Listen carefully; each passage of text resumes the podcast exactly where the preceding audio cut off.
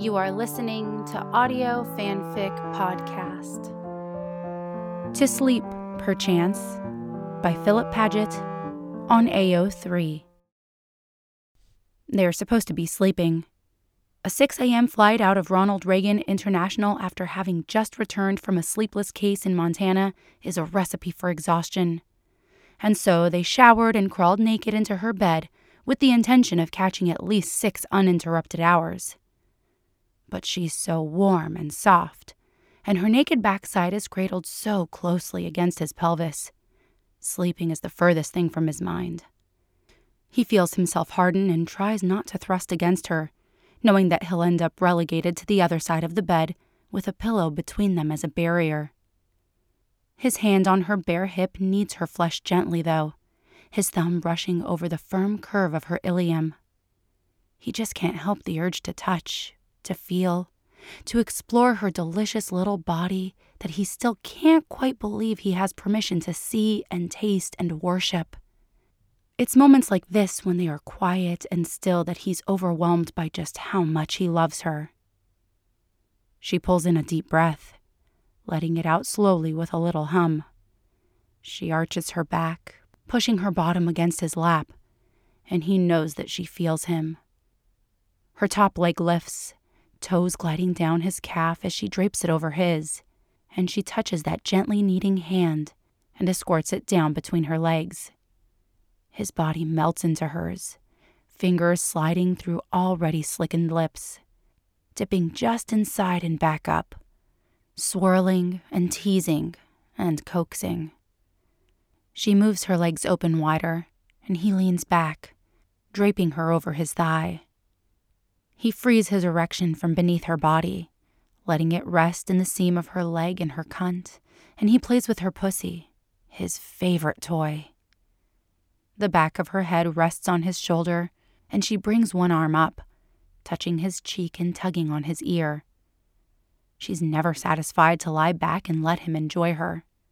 She needs to feel his body under her fingertips and beneath her palms. She needs to scratch and squeeze and knead to grab a hold of something as he sends her careening over the edge. Perhaps she is just as enamored with touching him as he is with her. He loves the way she whimpers as he strokes her lips, giving attention to each crease and crevice.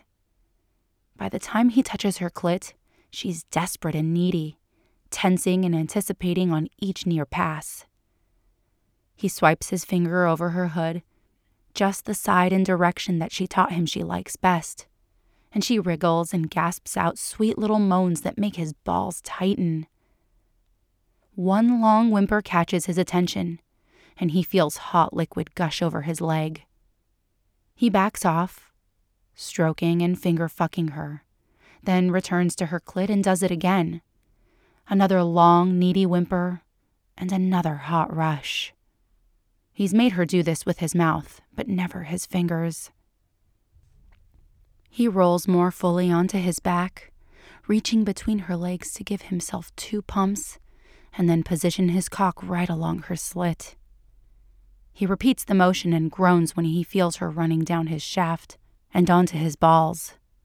Three times, four, five, six. She keeps squirting for him over and over, soaking the sheets under his hips. She touches the head of his cock and shifts her pelvis up, and he slides into her sopping wet cunt easily. Immediately, he sets off fucking her in quick, hard strokes, so head up he could come from a stiff breeze. He continues playing with her clit, though he knows she can't squirt with him inside her, and he nearly loses it when she tightens around him.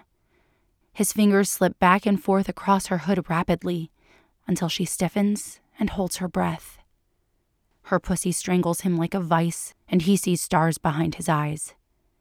His hands go to her hips, holding her steady as he brings himself the rest of the way. They are loud and unabashed, moaning and wailing, and coming and coming and coming. Drenched, ruined, and with five hours until the alarm will go off, they lay a towel over the wet spot and tuck another between her legs. They curl back up naked and sated. They sleep.